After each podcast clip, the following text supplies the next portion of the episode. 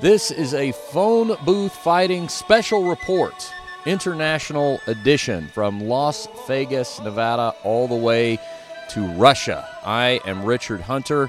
One half of phone booth fighting, the other half of phone booth fighting has been dispatched to the former Soviet Union. That's Frank Mir, and he is joining me now via the Skype line with his ACB MMA broadcasting co-host, Brian Lacey. Fellas, do you have me?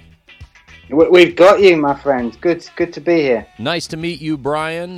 What have you done with my friend Frank? Is he there? Well, I've stolen him. We are sharing a room. I need to talk to you about your friend Frank as well. But firstly, can I just say what an honor it is to be on the number 6 ranked sports podcast in the world, my friend. Thank you very much. Frank's not mentioned that much. He's not been dropping that every time showing me the iTunes ratings. Don't worry, buddy. You'll do that. You'll get that. You got the comedian and the fighter. It's a great formula. It's a comedian called Brian and a fighter.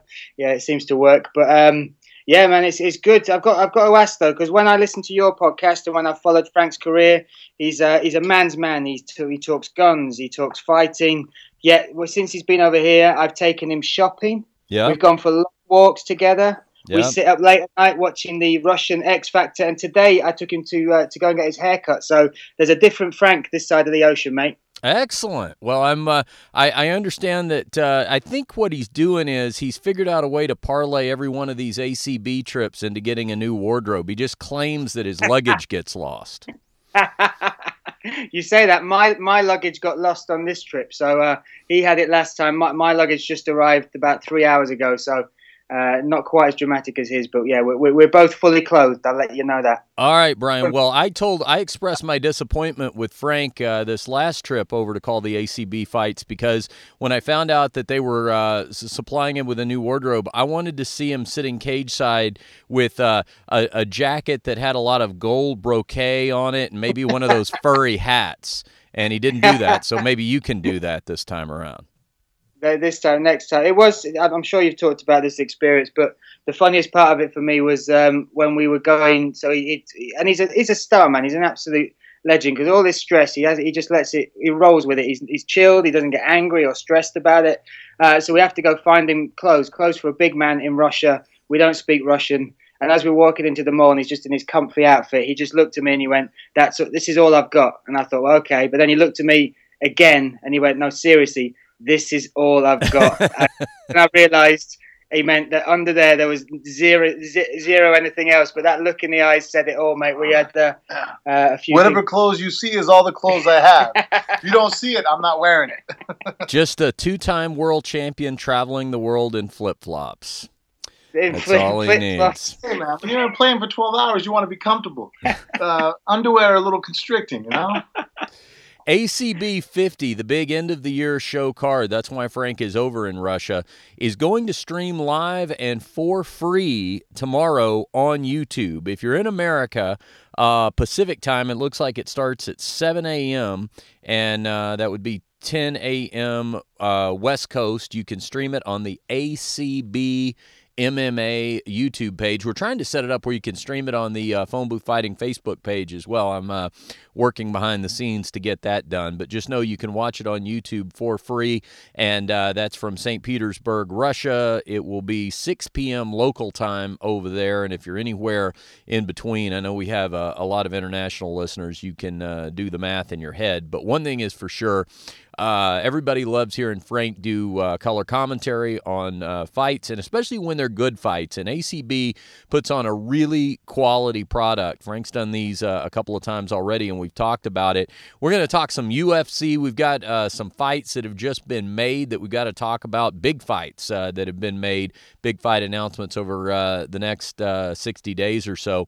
But first, I want to ask you guys about the ACB card tomorrow night, ACB 50.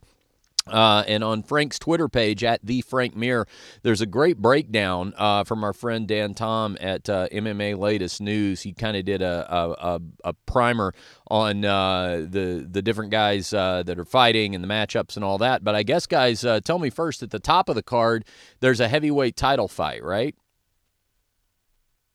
Yeah, big title fight. There's 4 title fights in the card in total, which is an amazing night of fights in itself, yet alone with the rest of the card. But topping that is a heavyweight bout between their current champion, Rasulov, takes on Dennis Goltsov, and they're both huge gentlemen, very highly skilled, both strikers as well. This is the sort of striking and the techniques that you don't usually associate with heavyweights, as far as light on their toes.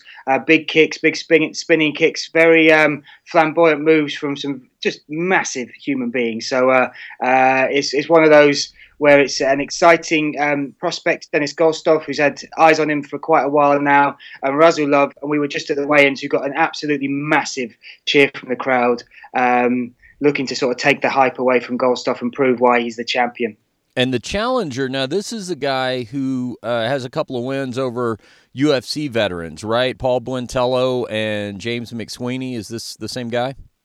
That's to say, they're still looking for Paul Buentello's head. He kicked it, and it's not landed yet. It was his last fight, which was just a stunning knockout, and it was...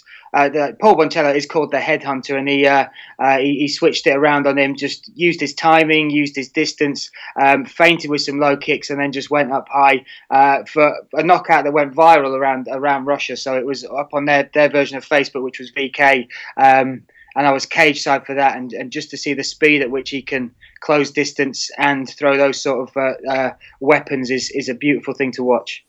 Now, the co-main event is for the vacant welterweight title in the ACB promotion. And speaking of guys I've seen fight before, Brett Cooper is challenging for this, a Bellator veteran. I know I've seen him over there.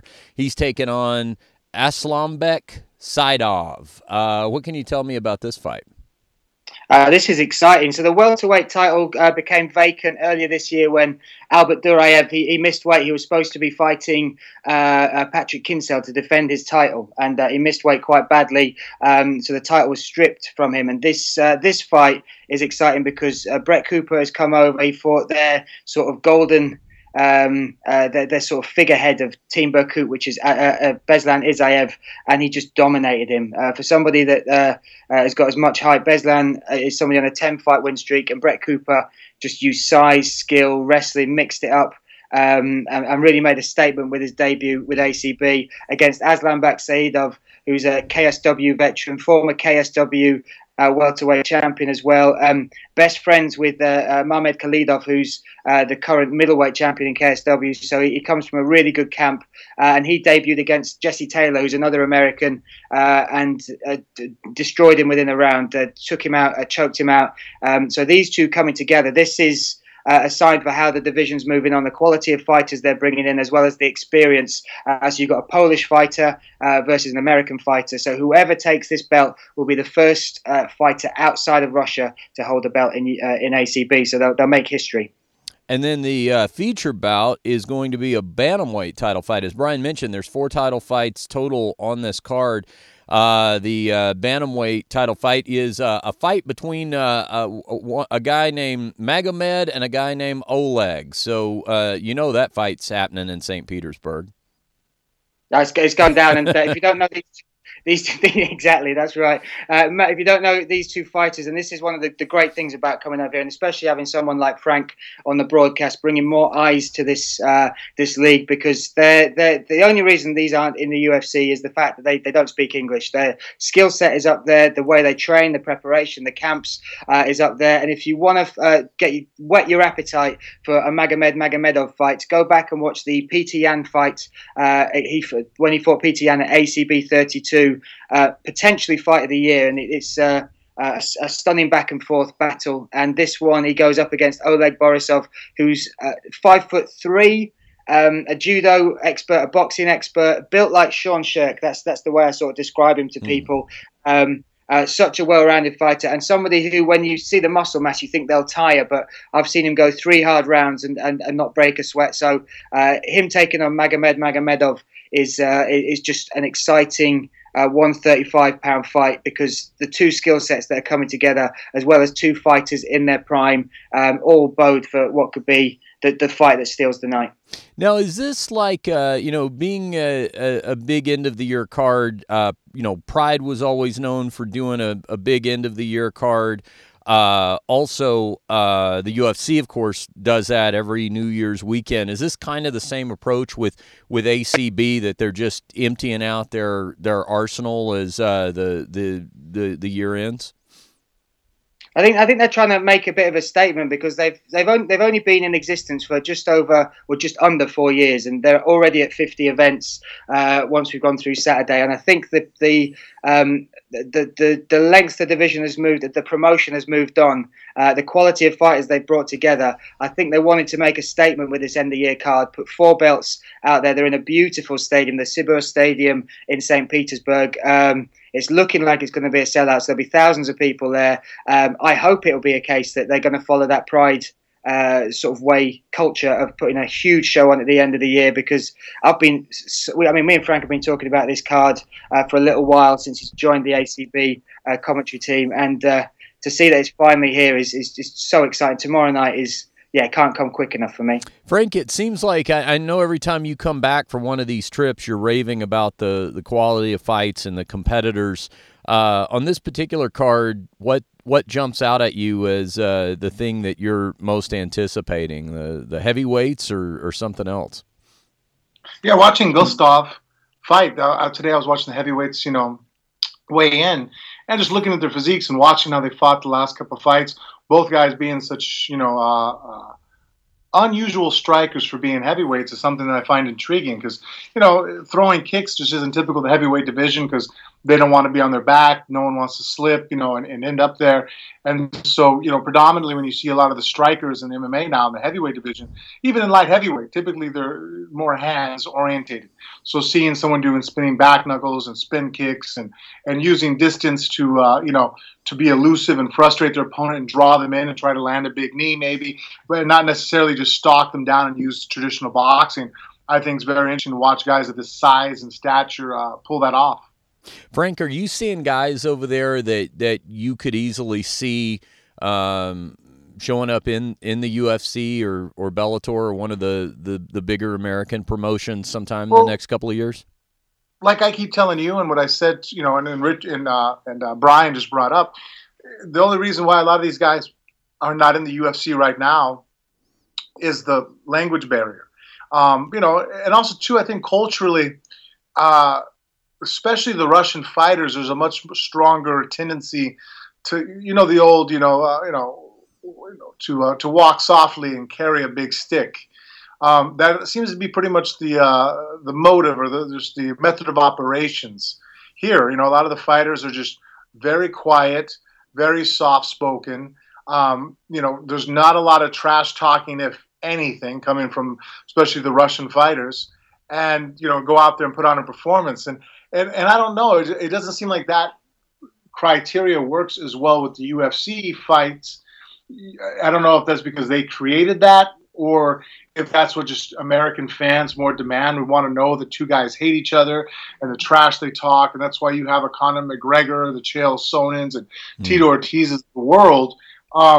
They're not creating that here. There is no soundbite, superstars that are going to say something outlandish, but they perform on a phenomenal level. I mean, these guys, if you're just into fighting and the drama of guys talking trash or making shit up, and the pro wrestling aspect of fighting bores you, or you're tired of it, you just want to see guys fight, then this is definitely for you. But, if you're into the pro wrestling and the drama and the whole, entertainment value of fighting, of who doesn't like who slept with whose girlfriend, or what camp the guy left and now they hate him, and if they see him, if you're looking to that, then these fights aren't going to entertain you, because this is just guys just trying to be martial artists, and they're phenomenal warriors just trying to go at it.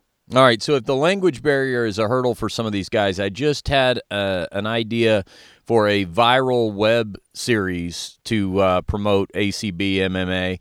How about English lessons with Frank Mir and Brian Lacey?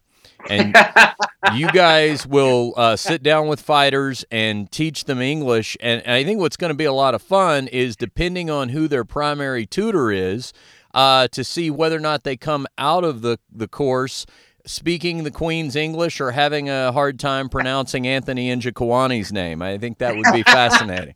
Or no, they won't even pronounce their own names if they tutor from me. People will be like, on top of that, just like I said, getting them that attitude of being brash. You know. For example, today at the weigh-ins, nobody shoved anybody. No one headbutted anybody. No one threw cans into the audience. That type of behavior is very much, I think, it's the culture. It's totally the culture. They don't do that here. You know what I mean? If you want to fight, they'll show up and fight you, any day of the week. But if you're trying to create any type of intrigue and turmoil, if the commission's looking to fine these guys for any kind of bad behavior, they're going to go broke pretty quick. There's also the other thing. Over in England, our thing is well, you call it soccer, football. So on Sundays, we would send our kids to go play soccer, whereas in you've got the wrestling culture in America. Over here, they've got football and baseball. Football and baseball. Is that yours? There you go. I see. I like that. But over here, they put their kids very young, from 3, 4, 5 years old. They're in combat wrestling, Sambo, Greco wrestling, and that culture. So some of these fighters have long amateur careers, or they compete. Especially these ones, they've competed at a very high level. Some of the fighters we've spoken to have had, before they've even turned pro, 200, 300 combat sports competitive fights. So that doesn't necessarily mean MMA fights, but they've either competed in, like I said, Sambo, Kempo, all these things. So that's what they do. That is how they sort of bring their kids up. That's how they instill discipline. So they don't get fazed by going and fighting somebody or the bravado that comes with it. They do it. They've done it all their life. For example, Ramzan Kadyrov, his boys, one of them just fought recently a couple months ago in an MMA fight that made it, in the news. Yeah.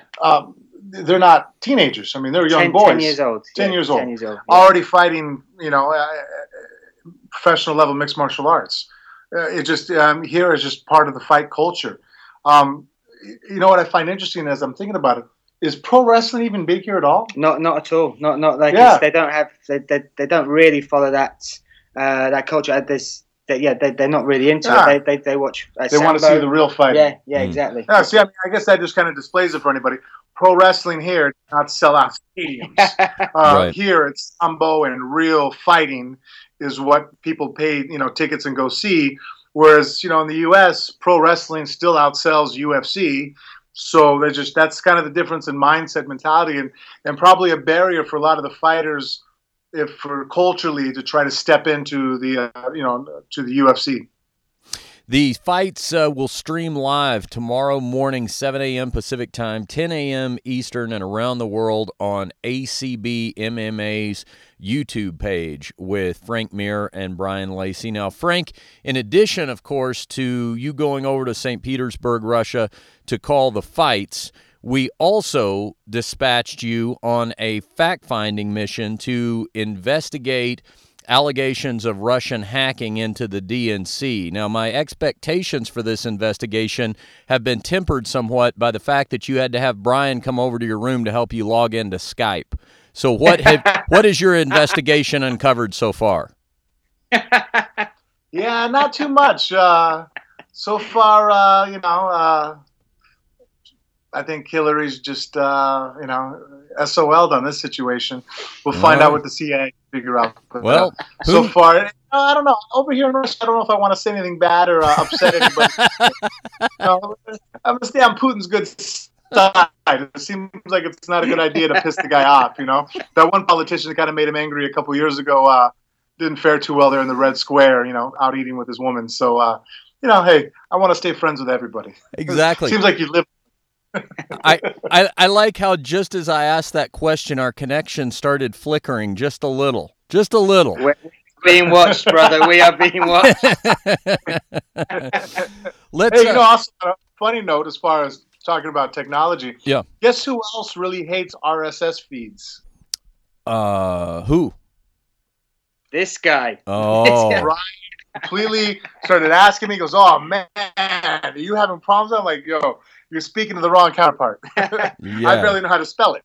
I did the same as you. I'm my podcast, I changed my website, and then, I lost my RSS feed for, So I feel the pain, man. All right? You had the exact same. Is the other half of his show. Is who? Be fighting Urijah Faber. That's right. Oh, you okay? So the other half of your show is Brad Pickett.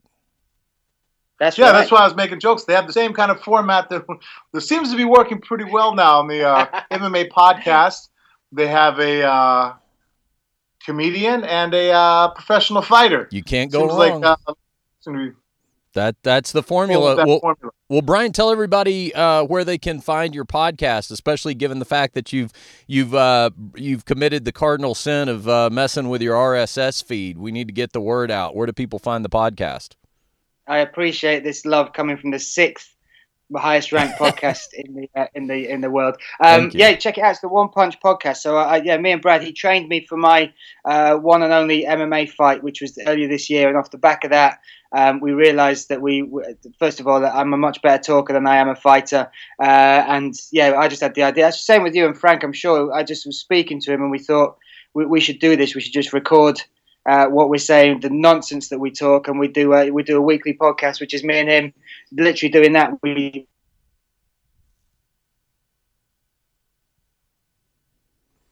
Wherever it takes us, and he's a man full of golden stories. So if you want to check us out, it's the One Punch Podcast on iTunes.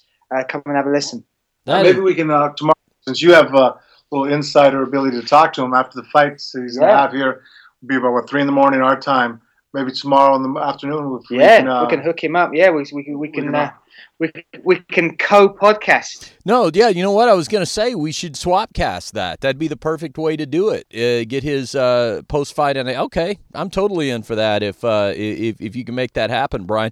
I like the idea. The only thing more complicated than coordinating a two-continent broadcast is trying to... triangulate the three countries, so why not? Let's see. Well, I guess he'll probably still be in Sacramento at that point, so maybe it won't be that difficult. Yeah, he's taking on Urijah Faber tonight, as a matter of fact, up in Sacramento, California. It's going to be Urijah Faber's swan song. Win or lose, Faber retires. And let's just talk about that real quick, guys. You know, Brian, Frank, and I have been talking a lot the last couple of weeks about Urijah Faber's legacy, saying that he's got a case to make despite never having held a UFC championship, for being in the UFC Hall of Fame, for being a pioneer for the lighter weight classes. Maybe give us Brad Pickett's perspective on this, and how you think he would fare, how you expect the fight to go, and you know how you see Urijah Faber's career now that it's just about over. There's a huge argument for Hall of Fame. He was, without a doubt, a pioneer for the lighter weight classes, as a personality, as a brand as well. He was he's one of the few fighters that have really tapped into the business side of mixed martial arts, and he seems like a very good businessman, alongside having the gym that he's grown and built, these alpha males, these small men that fight so hard and have that particular style and that belief in themselves. So without a doubt, he's a pioneer. His WEC days alone make him stand out for what he did, what he achieved in the featherweight division, coming down to the bantamweight weight class as well. And this is a beautiful fight for me, because for a number of reasons. If you follow Brad and Urijah Faber on social media, they've been absolute gentlemen about this. They're looking forward to fighting each other. As soon as Brad got the call from Sean Shelby offering him this fight, he sent Urijah Faber a message and just said, look, I'm honoured to be your last fight. That means a lot, and I'm going to train hard. Let's put a show on in Sacramento. And the flip side of that is one of the greatest fights that ever happened. Did you call this one? The Urijah Faber versus Mike Brown? I did. I was there. It's unbelievable. Faber breaks both of his hands, and it ends up throwing these crazy elbows in this fight, and Brad's talked to me about that fight because he was there with Mike Brown, and Mike Brown is now Brad's coach, and he'll be in his corner. And there was a beautiful picture of the three of them cutting weight together, or Brad and Urijah cutting weight with Mike Brown there. So a picture of all three arm in arm saying, this is a little tip of the cap to the WEC days and the years that they've all put into this sport. Because for me, the way they fight, both Pickett and Faber and Mike Brown, chuck that in there as well, they're true martial artists, but as well, they're fighters. They put on a show for the fans. And in Sacramento, for Faber to walk out in front of his home crowd, there's no better ending, and Brad Pickett will play his part. And I'm hoping, obviously, Brad takes the win, but I'm sure it's going to be an absolute war.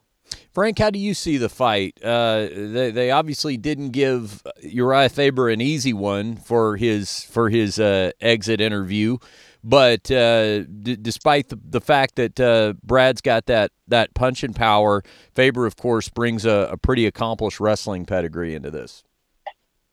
Yeah, I think Urijah still just even in his retirement, I think he's still one of the top guys in the weight class. He's never lost anybody. I've always kind of had that, mathematical formula where I sit there and just kind of the rule of thumb that when you start losing fights to guys and people don't know who the hell the guy is that you were fighting, it's probably time to hang it up. That you've made a slide, and that's just not the case with Urijah Faber. I mean, up until recently, he never even lost in a non-title fight. But Brad Pickett's a tough character. The guy is, predominantly known as a striker, just, great footwork and great movement, great combinations.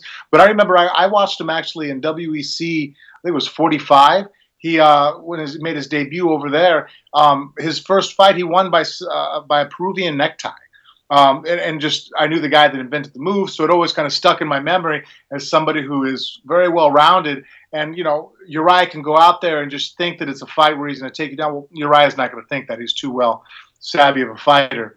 But if anybody's thinking this is a striker versus a grappler, and anything could be further from the truth, both guys are very complete mixed martial artists. And I think you can see it's just an exciting fight going back and forth.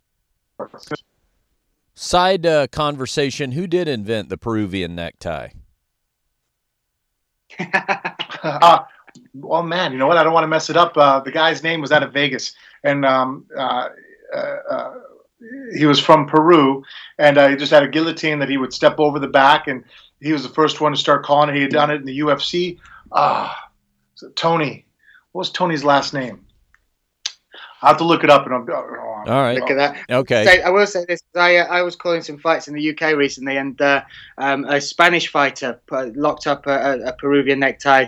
And in my excitement, I called it a Colombian necktie. And I got and in the my supportive friends sent me pictures of a map of Peru. So I think that's a little thing for stay in your lane, Lacey. Don't try and. Now, Brian, speaking of back to the fight for a second, speaking of Faber's opponent, Brad Pickett, wasn't he recently talking, I want to say like within the last couple of fights, about possibly retiring himself, or am I getting that story confused? There's a little mixed story there, because he fought in London and back in the summer, so I think it was it June or July? He was fighting May, actually. I think it was. He fought in London, and the press, because it was his first fight back in the UK for a long time, were asking him a lot of questions, because I think he's 38 now. Yeah. We're asking him those questions, so that sort of hung in the air. He has spoken, and he's talked to me about Faber being able to retire in front of his home crowd, and obviously he'd be excited to be able to hang him up in front of his. So he's. The thing is, he's still got the glint in his eye. He's training. He's in the best shape I've seen him for a very long time. But there's a card coming up in London, that he's looking at, and maybe that might be his opportunity to hang him up there and do what Faber's doing in Sacramento, but in the UK.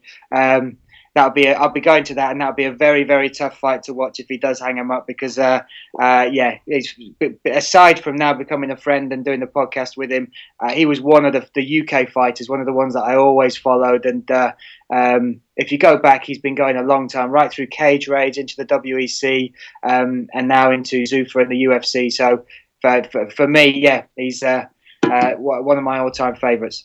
The answer to the question earlier, I finally looked up and found out Tony D'Souza, out of Las Vegas, and black belt under Andre Pinares, and he was the one that made claim to the Peruvian necktie. There we go. Very nice. 10 points to Frank Mir. I knew Tony's first name, but I'm like, man, it's been like, I don't think I've seen him since 2007. Yeah. So we're talking almost 9-10 years now going back to the last time I've had a conversation with him. So I just not remember his last name. That was a lot of Peruvian neckties ago. Well, let's take a look at a couple of fights, guys, that have been announced just within the last 48 hours or so, Frank. Since you left the States, the UFC has announced a couple of big fights that will be taking place over the next 60 days or so. A pair of big fights in the biggest of divisions, the heavyweight division. A couple of blue-chip prospects are finally getting what they've been asking for, which is top 10 opponents. First off, Travis Brown's next opponent has been announced. This will take place at UFC 208. He's going to get the Black Beast, Derek Lewis. Derek Lewis coming off of a win on Fight Pass weekend, was that weekend before last, albeit kind of a lackluster affair. Travis has been on a bit of a skid. He's looking to regain his footing, and Derek Lewis is looking to make a name off of Hoppa. So what do you think about this announcement, Frank? Well, I mean, I think it's a good fight for Travis and a bad fight for Derek Lewis. Derek just doesn't have... if you look at a lot of Travis's losses right now, it's guys that are highly active strikers tend to give him a harder time. Werdum is not a power puncher, but he throws a lot of volume. And the same with Cain Velasquez. And both guys are a threat, so you have to worry about them taking you to the ground and what they can do there. Velasquez is a great ground and pound guy that can finish you there. And obviously Werdum is a high-level black belt in jiu-jitsu. And so, they pose many threats as they're throwing the punches. Derek Lewis loves power, and he hits hard. And, we saw a little bit of his takedown abilities, but I don't think they're going to be capable of taking Travis down. And even if he does, Travis is much more savvy on the ground as a jiu-jitsu competitor. And so the fact that he doesn't throw a lot of volume, if he's looking just to, throw sniper shots back and forth with Brown, I just see that as Travis throws longer punches. He's the longer guy. He throws more accurate punches and better combinations, and just all around in every facet of the game is just the better fighter. And barring the lucky, curse of a heavyweight just landing the shot that could score victory at any moment for either guy, barring that, I just don't see any other way. If on Sunday we're talking, I can't see Derek out striking Travis. I can't see him out grappling him. His cardio is going to be nowhere near what Travis's is. Travis's cardio has always been top notch. And so it just, I just don't see in any way. I think it's a great fight for Travis just to actually add something to his highlight reel. UFC 208 is going to take place February the 11th at the Barclays Center in Brooklyn, New York. Also added to that card, before we talk about the other heavyweight match that's been made on a different UFC card, also added to UFC 208 is going to be Jim Miller versus Dustin Poirier. Nothing wrong with this fight at all. A couple of guys whose names, when I see them pop up on paper, I always know that there's going to be a competitive fight in the mix. Brian, I'll start with you. Miller versus Poirier seems like a good way to set the bar for UFC 208 for the main and the co-main that follows.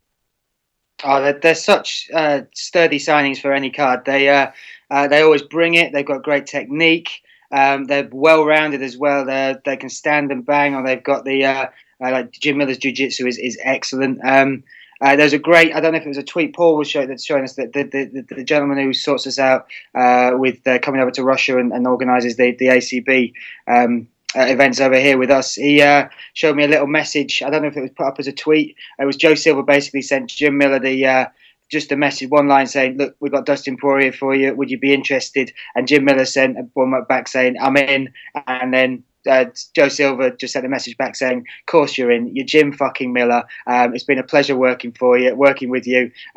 Thank you." So that's just, you can just tell these are the type of guys that it's not just about the opponents. They'll take anyone, anytime, anywhere. But the fact that these two are coming together, the fact that they are so dangerous in their own rights and they bring a great skill set, that's a superb fight for any card.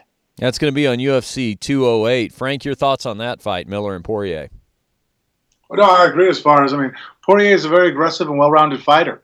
But Jim Miller, you know, he's willing to stand there and throw with anybody and throw back and forth. But really just, you know, once he gets you to the ground, he's just a very menacing grappler, you know, very complete mixed martial artist, especially in the grappling realm, where it's not like he's just a jiu-jitsu guy or just a wrestler, but I think imposes his will in all areas. So I'm super interested to see the fight. I mean, I don't think I've ever seen a Miller fight or a Poirier fight that hasn't been a great fight to watch. Neither guy has ever tried to just, you know, skid by on a judge's decision, stick behind a jab and just use footwork or even just take someone down and just, you know, hold them down and try to get the nod. So I think that's something that everybody, I see both fights, this one and the heavyweight fight, I don't think would go the distance. So I think that's always a good formula for success and for the fans' enjoyment. Back to the heavyweight division. On January 28th, the UFC is going to conduct its 23rd Fox Network card. That's going to take place in Denver, Colorado, the birthplace of the UFC, and it has been announced that on that card there will be a fight between a recent opponent of Frank Mir's, Andrei Arlovsky, another former UFC heavyweight champion. He's going to be taking on, guys, Francis Ngannou, who is undefeated in the UFC, 4-0, 9-1 over his career, an absolute beast, currently sitting ranked number 11 among heavyweights, but number 11 with a bullet after he just choked out Anthony Hamilton. Frank, what do you think about this one in your heavyweight division? Well, I think great improvement on Anthony, Hamilton.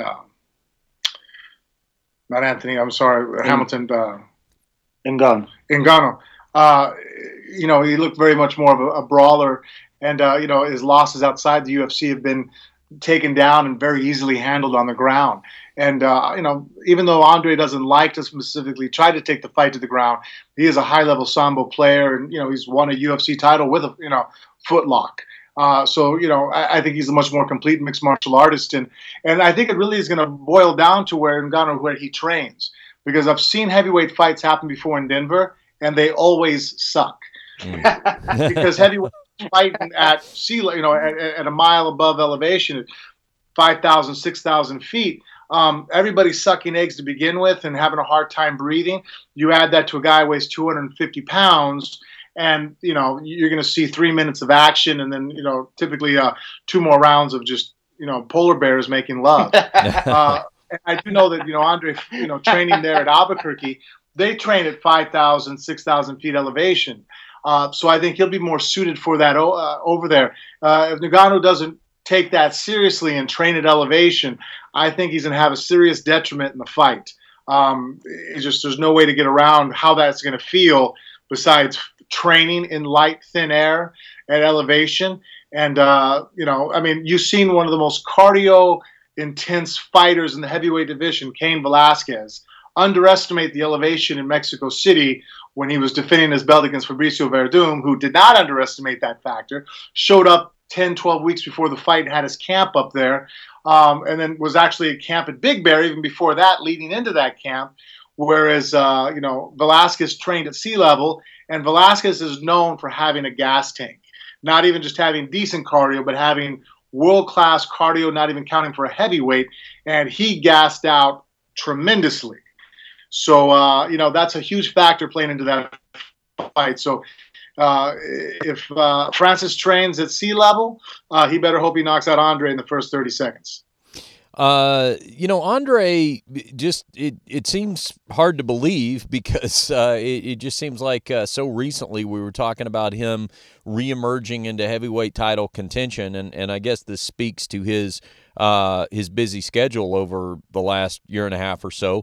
But all of a sudden you look up and he's on a 3-fight skid, having lost fights to Stipe Miocic, Alistair Overeem, and Josh Barnett. Frank, do you think that if he were to lose a fourth to Francis Ngannou, that this is kind of one of those fights like, okay, you know, not all 3-fight losing streaks are created equal. You did lose to 3 top contenders. Now, if you lose to a guy that's outside of the top 10, maybe it's time to start thinking about wrapping up the career. What do you think? No, that's a scary fight for him. It was the same as when I fought Todd Duffy. You know, at that moment, you know, I was coming off of 4 losses and finally beaten Bigfoot Silva. But then, you know, a quick knockout. Is it a fluke? Is it not? Now it's facing somebody who was unranked. What a fight, by the way. What an absolute that was nuts. Talk about a nerve-wracking fight. You know, losing to an Alistair Overeem or a Daniel Cormier. Miocic, you know, you know, those things other guys are not going to look bad at. It's like kind of getting your ass kicked, you know, by Anderson Silva or losing a race to Usain Bolt. Yeah, you know what I mean? Like, if you're losing to guys that are, you know, in the top 5, 6, 7 of the world, I don't think, you know, they're talking about giving you walking papers. Yeah. You start losing to guys that are unranked or ranked outside the top 10, you know, and you compound that with the fact that you've lost a couple fights. Then that conversation starts coming up. So do I think that Andre gets cut if he loses? No, because he still makes too much money anywhere else, and the UFC is not in the business of trying to help out other organizations. You know, Andre can immediately go over to Bellator or World Series of Fighter or Rizin or come over here to ACB and immediately make an impact and be a, you know, a headliner. You know, being a former champion in the UFC, fought so many times over. So he still has a name. He's not 40 years old yet. I think he's only a year older than I am. So I think he's around 38. And so that being the case, he's still somebody that can generate revenue. Is it going to be a damper to him as far as maybe personally feels like he has to retire? I don't know. It is going to be stressful.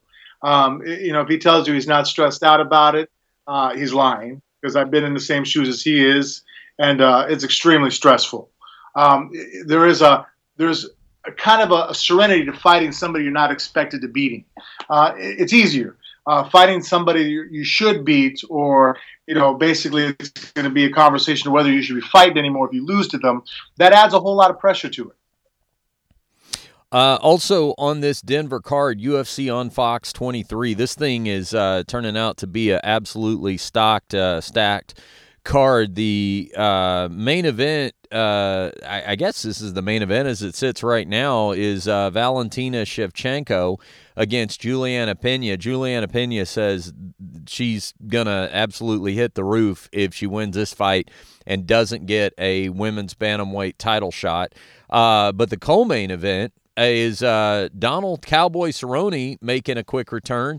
It's not really even a quick return for him, but a quick return for most fighters after just here recently defeating Matt Brown, knocking him out via head kick last weekend. He's going to be taking on Jorge Gamebred Masvidal. I like this fight, guys. You know, Jorge was calling for this fight in the he fought on the Ultimate Fighter live finale here at the Palms in Vegas a couple of weeks ago when Mighty Mouse Johnson defended his title. And Masvidal was calling for this fight with Cerrone. When I saw him doing or heard him doing it, at first I thought, well, I don't know, because Cerrone, especially if he were to defeat Matt Brown, is probably going to start getting talked about in terms of possible welterweight title shots. And Masvidal came into that Ultimate Fighter finale actually not even ranked, which was a little bit of a surprise to me. But I like the makeup of the fight. I like the way it feels when I say it. And I guess, you know, knowing Cowboy Cerrone, like Jim Miller, Brian, like your point, of course he's going to take this fight. He's Donald Cerrone. Brian, what do you think? Well, I like the way it feels when you say it too, my man. That's... it's exciting. This is Denver, Colorado. This will be the homecoming of Cowboy Cerrone. So this is a huge fight for him in front of a crowd he's not fought in front of for a very long time. He's looked just phenomenal at 170. Just everything seems to have clicked. His mindset is putting it together in the cage. Sometimes people said he was a bit trigger shy to start with. Started slow in some of his fights at 155. Was it the weight cut? Now he's at 170. Just knocked out finished 4 people in 4 fights this year alone. So stayed as active as we know he always is. But going up against Masvidal, he's an American top team fighter, and he's one of the nicest bad men you'll ever meet in your life. One of the best set of hands, really good striker. Used to be on the Kimbo Slice street fights. series. So he's been out there and he's done bare knuckle boxing. He's fought all of his life. I talked to Brad Pickett, who's a very good friend of his, trained alongside him. And they used to make his money when he was a kid. If they were short on money, they would just go find a gang to come together and pick a couple of people to fight and try and make their money that way. So this is somebody who's a martial artist, but he's also he's a fighter. He's come from a tough background. And for my money, one of the best boxers, certainly in 170, has had a couple of decisions that maybe could have gone his way, weird fights that he's lost a decision on, but stylistically, these two coming together, he's called for it, he's got it, he's going to have to face Cowboy at his best. It's going to be a case of, can he really make his name off the back of Cowboy in Denver, Colorado? But either way, I think it's going to be stand and bang, and we're going to have a fight we'll be talking about for a very long time. Frank, how do you see that fight going, Cowboy and Masvidal? Well, I think Cowboy's really found his true weight class. I think that just he took a really good shot from Matt Brown, who was a big welterweight, and hits hard, and he got stunned. He took a knee and immediately bounced back up. So I think that the depletion to 155. Just never really did well. I think he's is he able to make 155? Yeah, he can make it, but obviously it's not his best performance. And, if they had a 163 weight class, I think he'd have been the champion already for the last couple of years. I think that, he's obviously not a big welterweight, for the fact that he can make 155.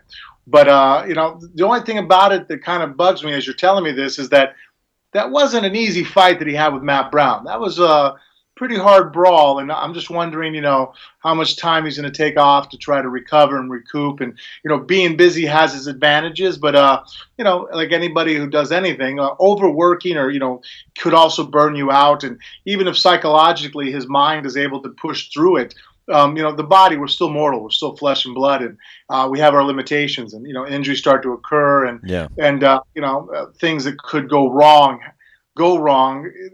That could have been avoided had we just, let's take 2 weeks off. Let's just recoup a little bit more, maybe give ourselves a little time to heal and not immediately jump back in there. And, and the other thing that kind of kills, Donald in that way is it's not like he's just busy in the octagon. When the guy's outside the octagon, his lifestyle is just as dangerous and high octane. So I just, I'm hoping that, he doesn't fall a victim of just too much. Yeah, it seems like it could potentially be a dangerous fight for Cerrone.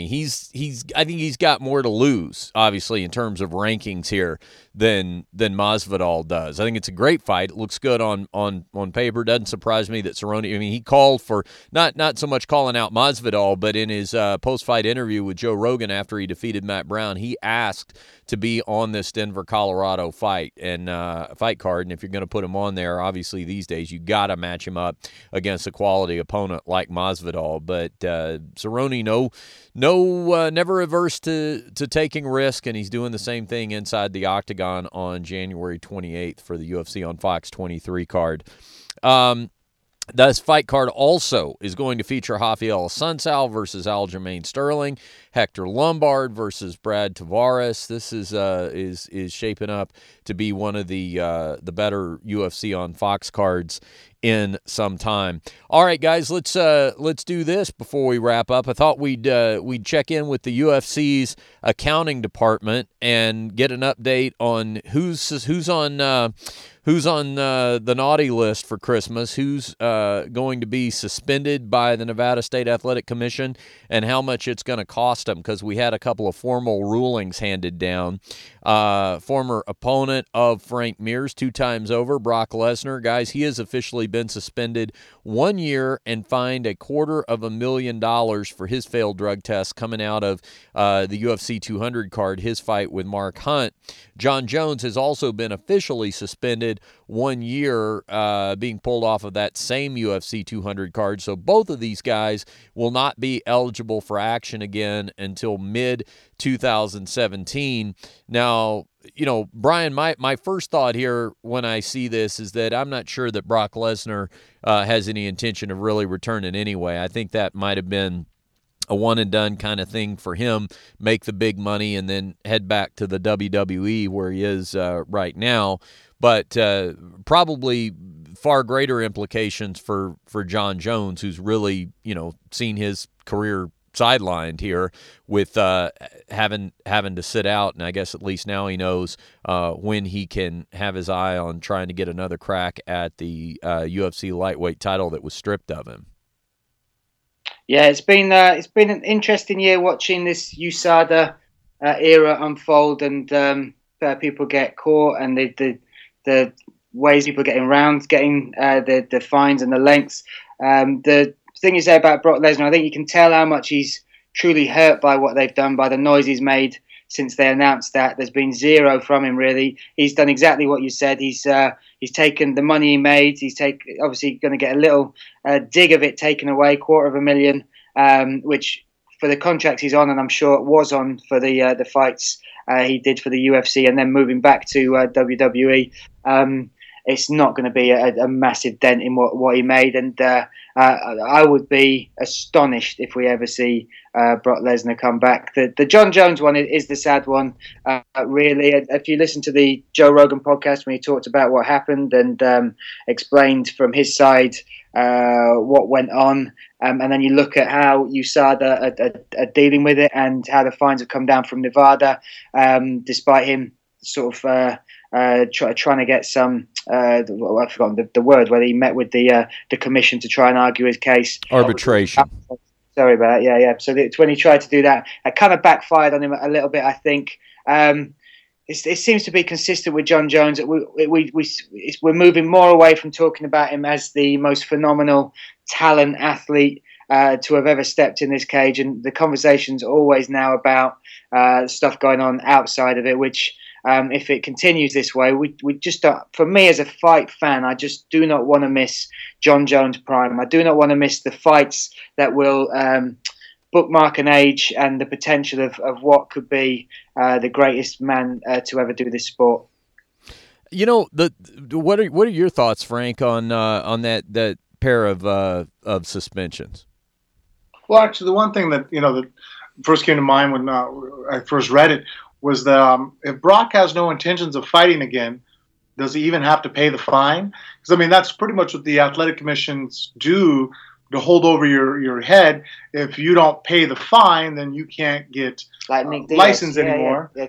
If you don't get licensed, but if you're a guy who's not looking to fight, the $250,000 fine is just kind of a paper tiger. That's a good question. Can it go on your credit report? I don't know. It's Brock Lesnar looking to get a loan. Yeah. That's a good point, because Nick Diaz, the only reason he's been waiting for his date is he had, I think, $70,000 left to pay from his suspension, and they wouldn't release him from his suspension until he had settled up that, and I think that's now. Apparently, it's now been done. But like you said, if he didn't pay it, if he had no intention of fighting, does he have to pay it? Is there anything? Can they knock on your door? Can they come and collect? Is it, or as you said, you described it? Is it that paper tiger? Does it mean nothing? Is it just a number by which they're sort of branding how bad they think what he did was? Could you see like Brock Lesnar's at the bank because he's applying for a mortgage, and he's got his necktie on around his big fat neck, because he's trying to look respectable, and the loan officer comes back with the paperwork printout, and he's like, we've got a slight problem here. There's a blemish on your credit. I need a $250,000 blemish. Well, it's interesting, Brian, that you brought up Nick Diaz, because, yes, he did go in front of the Nevada State Athletic Commission to talk about the outstanding $75,000 that was owed on his $100,000 fine. But here was another revelation. Guys, did you know that the Nevada State Athletic Commission has a payment plan? Nick Diaz, it got on a payment plan with the Athletic Commission. He had to put down $1,000, and he can pay out the $75,000 over time between now and the year 2023. Now, the catch is if he takes a fight, he's got to pay it all off, and, of course, that's probably what's going to happen. Diaz takes a fight. He's going to make more than that in salary and just get the thing paid off. But who knew that the Nevada State Athletic Commission had layaway?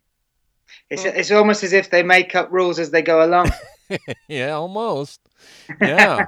Yeah, but I don't think they have the ability to garnish wages or to put a lien on your home. Yeah. You know, I think that, I mean, do they even send you to collections? I mean, I really think that basically what they do is when they find you, they hold your license over your head. Like, hey, you want your license? You want to be able to compete, make a living.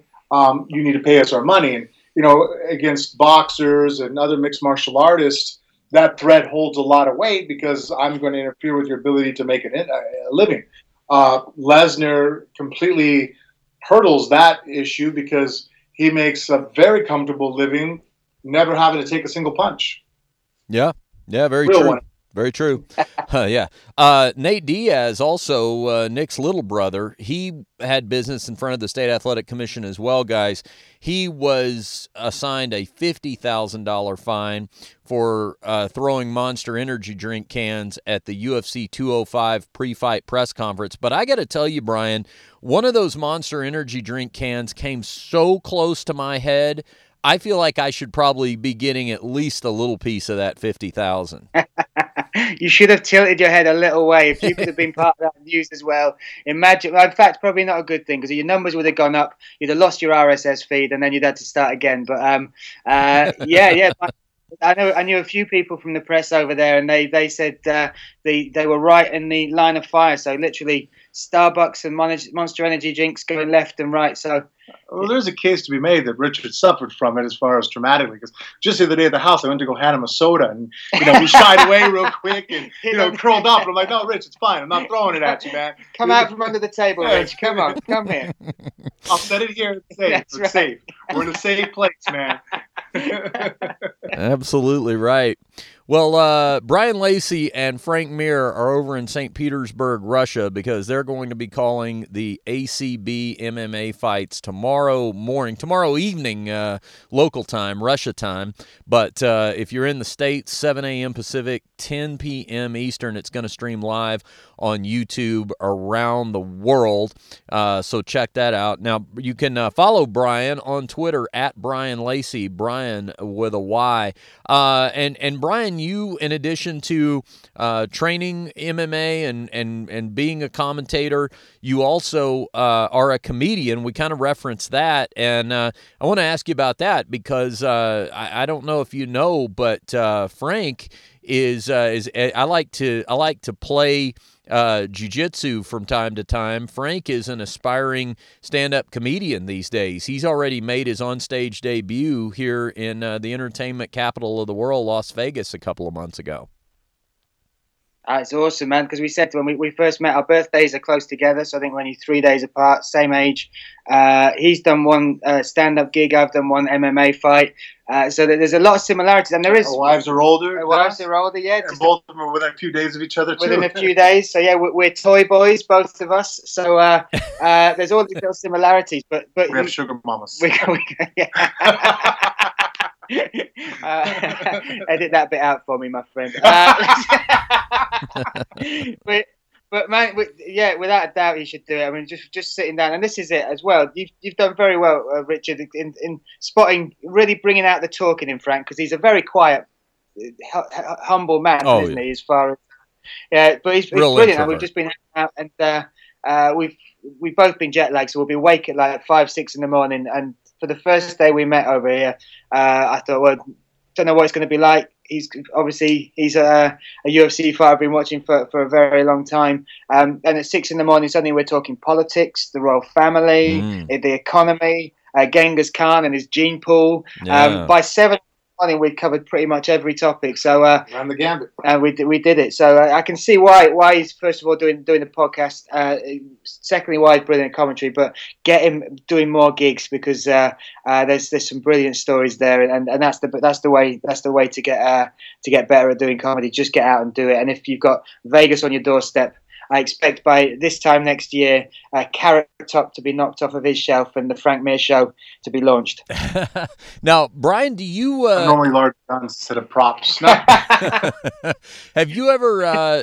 do you perform in America at all? Have you performed over here, Brian?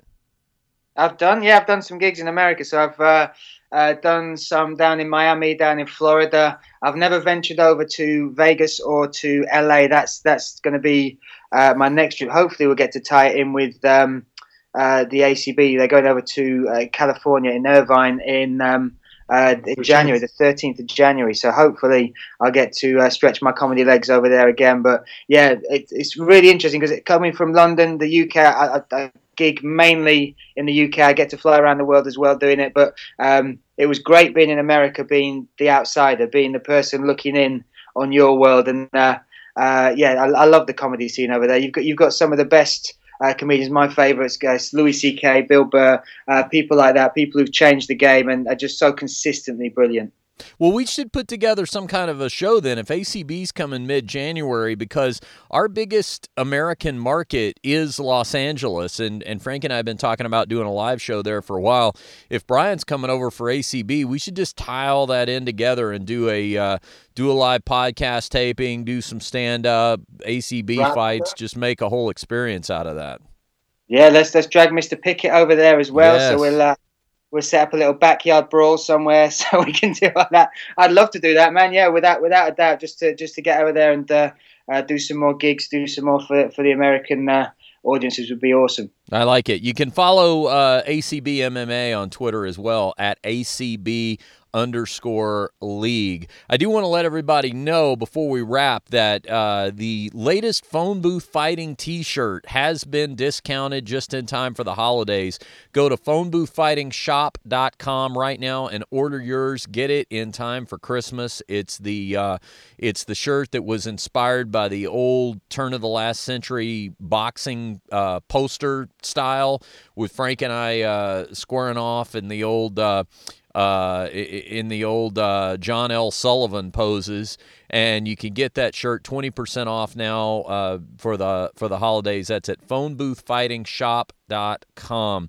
Brian and Brad Pickett, their podcast, the One Punch Podcast, you can get in iTunes or wherever podcasts are available. That's a great logo too, by the way, Brian. You got the microphone with Brad's little the what do you call that, like the traveler's hat or whatever on the top trilby of him. Yeah, that's his trademark trilby. So Brad Pickett's granddad used to be a street fighter, so he'd make his money doing that. So he followed that, so he wears the trilby and the braces. This is before the Reebok era kicked in.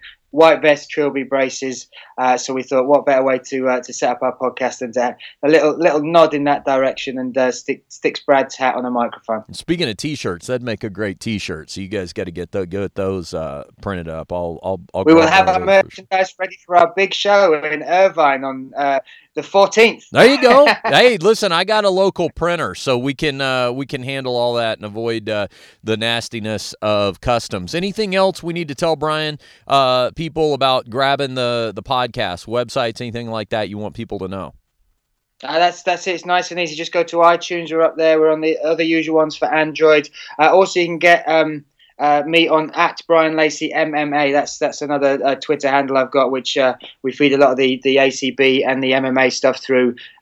So get in touch. Have a listen. Let us know what you think.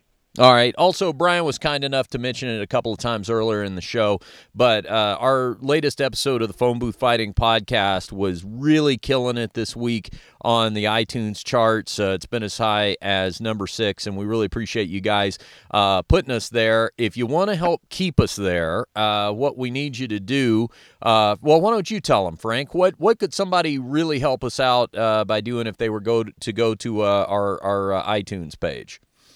Well, anytime you go ahead and leave a very favorable 5-star review, write down a few kind words, or, you know, I'm always into some well-thought-out constructive criticism. We appreciate.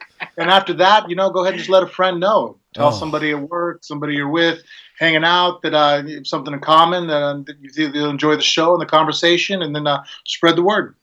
Brian, I hate it when he puts that idea in people's heads. It's like, here they come. Yeah. All right. Well, let's put it this way. Leave us a 5-star rating and write us a nice review. We'll read those on the air. So if you want to hear those read on the air, that's a good way to make the Phone Booth Fighting airways. But in all seriousness, we really do appreciate you guys continuing to support the show into 2017. And we have really big plans moving into 2017.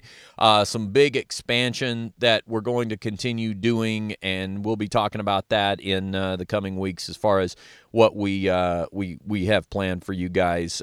You can get the podcast, Phone Booth Fighting, in iTunes, Google Play, SoundCloud, Stitcher Radio, Podbean, Podcast Addict, gosh, a whole bunch of other ones I'm learning about for the first time. I had no idea all the different places we were available until I accidentally broke our RSS feed and people started screaming to the high heavens. So we've got all that rectified now.